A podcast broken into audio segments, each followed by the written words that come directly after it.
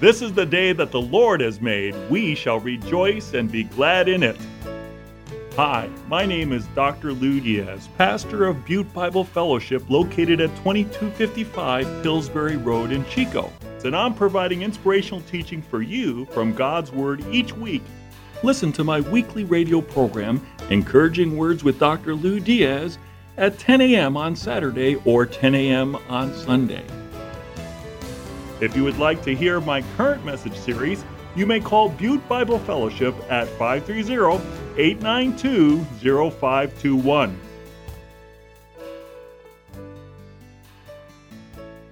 This series in Hebrews entitled Jesus Gives Us Hope to Anchor Our Souls Through Life's Storms. Hebrews chapter 6. In Hebrews 6 19 to 20, we read, We have this hope as an anchor for the soul, firm and secure. It enters the inner sanctuary behind the curtain where our forerunner Jesus has entered on our behalf. He has become a high priest forever in the order of Melchizedek.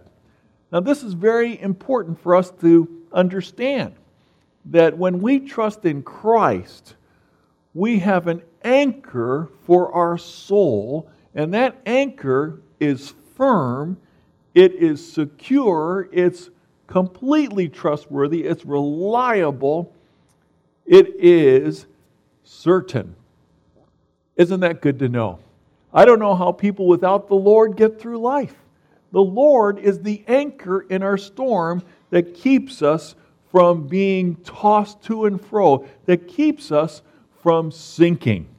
The Lord is the anchor of our soul. And He's our eternal anchor. He has entered into the Holy of Holies, the very presence of God, and He's there forever. So the hope you and I have is not a passing hope, it's not a wishful hope, but it is a solid hope. It's an eternal hope. And we are to hang on to our hope in Jesus. Now let's look at the context of these verses. Because hope, in the scriptural sense, is about clinging to the good we can't see, even in the midst of the bad we can't escape. In other words, no matter how difficult your storm is, the anchor of your soul will keep you safe. We never know the strength of an anchor until we feel the fierceness of a storm. The Lord is our anchor who keeps us safe. It has nothing to do with human expectations, it has everything to do with, the, uh, with ongoing trust in Jesus' finished work. We are to praise Jesus as the one who has pioneered on our behalf to obtain our eternal salvation. So here's the context. Number one, the mature in Christ are secure in Christ. Let me say that again. The mature in Christ are secure in Christ. The more you grow in knowing the Lord, the more you grow in knowing you are safe and sound in His loving eternal care. The more you get into the Word and grow in knowing the Bible, the more you're assured of your blessed assurance of salvation. The mature in Christ are the secure in Christ. Hebrews 6 1 to 3 is where the writer of Hebrews is continuing his scolding, really, of these Jewish Christians who have become dull in hearing. That's what he says in chapter 5, verse 11. You no longer try to understand, you've become dull and sluggish and lazy in hearing. He says, By this time you should be teachers, but you need someone to teach you the elementary truths of God's Word all over again. you need to repeat the ABCs. And the verses that precede chapter 6, Hebrews 5 13 and 14 says, Anyone who lives on milk, being still an infant, is not acquainted with the teaching about righteousness. But solid food is for the mature, who by constant use have trained themselves to distinguish between good and evil. He just finished scolding them as being big babies, living on milk, not moving on to the solid food of the Word of God. And now he continues by saying, Therefore, let us move beyond the elementary teachings about Christ and be taken forward to maturity, not laying again the foundation of repentance from acts that lead to death and of faith in God, instruction about cleansing rites, the resurrection of the dead, and eternal judgment. And God permitting, we will do so. So the writer's saying, move beyond the elementary teachings to maturity. The more you grow in Christ, the more secure you know you are in Christ. These people are being persecuted. They're tempted to go back to uh, Judaism. And this list talks about instruction in cleansing rites. What is that? That's a Jewish practice.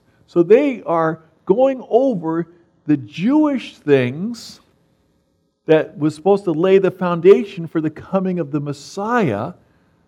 They haven't moved on into fully trusting in Christ and resting in the fact that He has paid for their salvation in full. They're going back to a system of works rather to the truth of the gospel of grace. And because of that, they're like pulling the dandelion leaves, petals, and saying, He loves me, He loves me not. He loves me, He loves me not. That's insecurity. Have you ever felt that God maybe doesn't love you? That maybe God's not approving of you? That you haven't done enough? You, have, you don't know enough? You're not good enough for God? If you're mature in the Lord, you don't even question or doubt that He loves you, that He accepts you, that you're already approved in Christ. The mature are secure, but the immature are insecure. And that's why the writer is saying, grow. Secondly, he says pretenders don't rely on Christ for salvation. In Hebrews 6 48, he writes, It's impossible for those who have once been enlightened, who have tasted the heavenly gift, who have shared in the Holy Spirit, who have tasted the goodness of the Word of God and the powers of the coming age, and who have fallen away to be brought back to repentance. Now, what does this mean? Scholars have offered several um, interpretations of this passage. For instance, it could be that it describes the sin of apostasy, which means Christians can lose their salvation. Or it deals with people who are almost saved and then they back away from trusting Christ. Or it describes a sin possible only the Jews living while the Jewish temple was still standing. Or it presents a hypothetical case or illustration that could not really happen. And I believe it's none of the above. What it is, is that those who, like in the parable of the four soils that Jesus told, there are those who hear the word and it goes in one ear and out the other.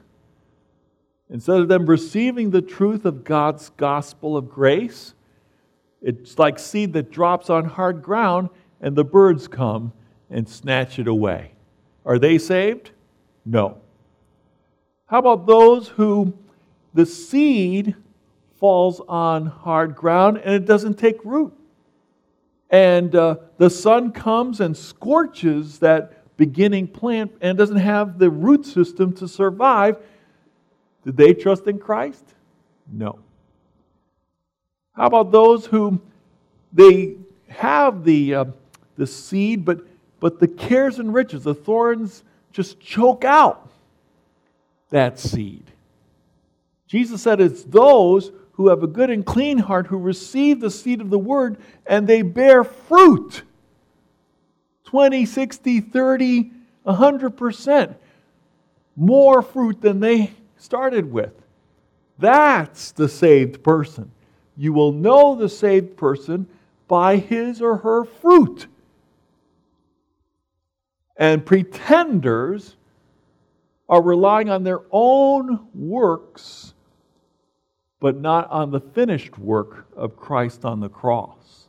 Pretenders are going to church, they're going through the motions, but they are not experiencing the reality of fully trusting in Christ for their salvation. And the writer of Hebrews says, to their loss, they're crucifying the Son of God all over again and subjecting him to public disgrace. You're either saved by grace or you're trying to save yourself by works. If you're trying to save yourself by works, you are negating the fact that Jesus died on the cross so your sins could be forgiven. You're saying, in essence, God, I can do it myself. Does that sound familiar? Maybe your grandchild or, or great grandchild says, I can do it myself. That's a very immature response when you can get the help you need to succeed. Jesus died on the cross so your sins could be forgiven. Jesus shed his blood so your sins could be washed away. Who atones for your sins? Jesus or you? Remember the Shakespeare play where Lady Macbeth is constantly washing her hands and she's saying, Out, out, darn spot.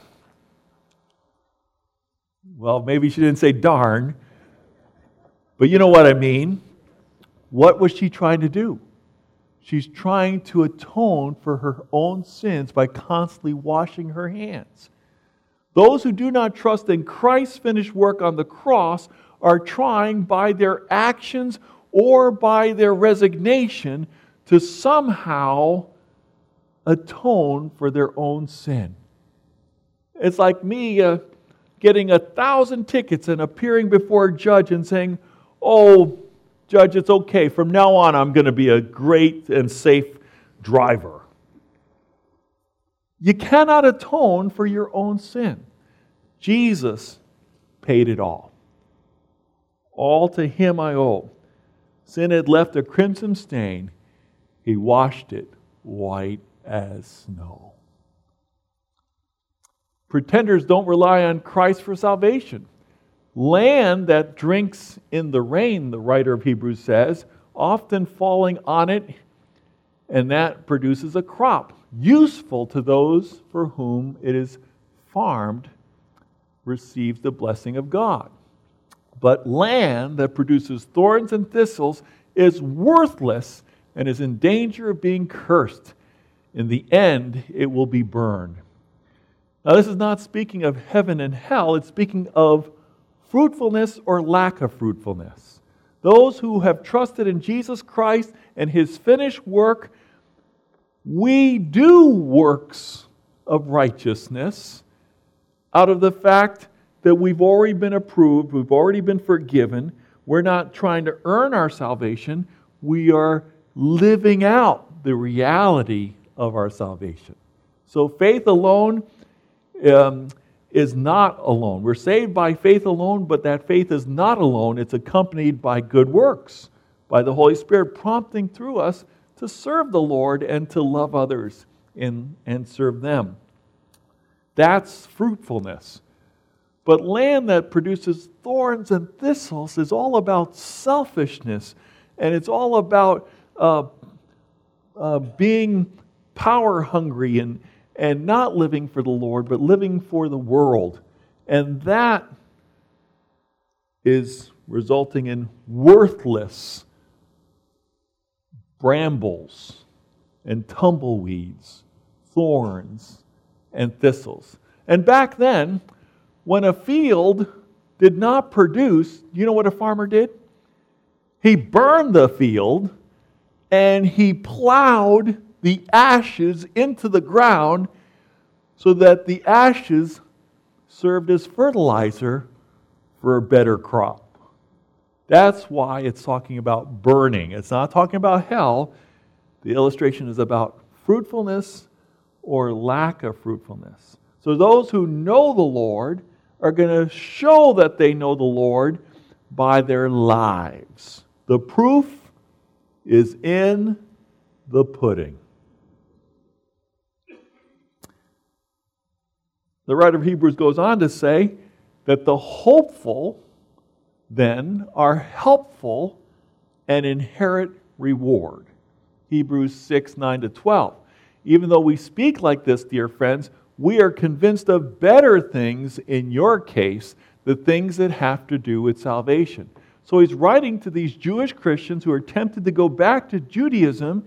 He says that those who try to do it by works are crucifying Christ all over again, but he says that's not descriptive of you. I truly believe you have faith, genuine faith, authentic faith in Christ. I truly believe that you know you've been saved by grace through faith in the finished work of Christ. I'm convinced of better things in your case, the things that have to do with salvation. God is not unjust. He will not forget your work and the love you have shown Him as you have helped His people and continue to help them. The hopeful are helpful. And God sees that. God sees your attitude of love for Him and in loving Him, wanting to serve His body by helping others. God sees the kindness you show to other people. God is intimately acquainted with your heart and your helpfulness. And you will be rewarded for your faith. The one thing we want to hear the most when we come and see Jesus at the end of our lives is for him to say, Well done, thou good and faithful servant. Enter into the joy of your master. And you know what? The Lord will reward you for your faithfulness. We'll all appear as Christians before the Bema seat of Christ, the Olympic chair of Christ, where He will reward us with crowns for our faithfulness. So, does the Lord see when you show kindness behind the scenes? Yes. Does He see when you bring groceries to somebody in need and ring the doorbell and run away? Yes, He saw that. Does the Lord see your years of caring for the needy and loving the unlovely? Yes. And He will reward you. The Lord is not unjust. He will reward you for all eternity. It goes on to say, we want each of you to show this same diligence to the very end, so that what you hope for may be fully realized. We do not want you to become lazy, but to imitate those who through faith and patience inherit what has been promised. The hopeful are helpful and they inherit reward. Through faith and patience, continuing to love others and to be helpful to others, we all will enter into the eternal rest of heaven and receive crowns of reward for all eternity.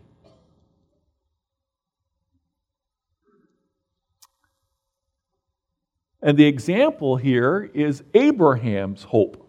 His hope was rewarded, And since his hope was rewarded, your hope will be rewarded. Chapter 6, 13 to 17. When God made his promises to Abraham, since there was no one greater for him to swear by, he swore by himself, saying, I will surely bless you and give you your descendants. That's Genesis 22 17. And so, after waiting patiently, Abraham received what was promised. You know, hope that is uh, realized immediately is not much hope. But when you have to hang on in hope and wait and wait and wait and wait, but you're waiting patiently and you're believing that God is faithful, that God has promised, and what He promised He will fulfill, you shall be rewarded. How many years did Abraham wait before Isaac, the promised son, was born? Was it five years? Ten years? Fifteen years? Twenty years? 25 years is how long Abraham waited before Isaac was born. But because he hung in there, he was rewarded. Don't give up. You say, Lord, when is this storm going to be over? Don't give up. The Lord will get you to the other side in due time. In His time, in His time, He makes all things beautiful in His time. Don't quit. Don't give up. Keep pressing on to maturity. Regarding Abraham and the promise God made, it says in Hebrews 6 13 to 17, people swear by someone greater than themselves, and the oath confirms what is said and puts an end to all argument.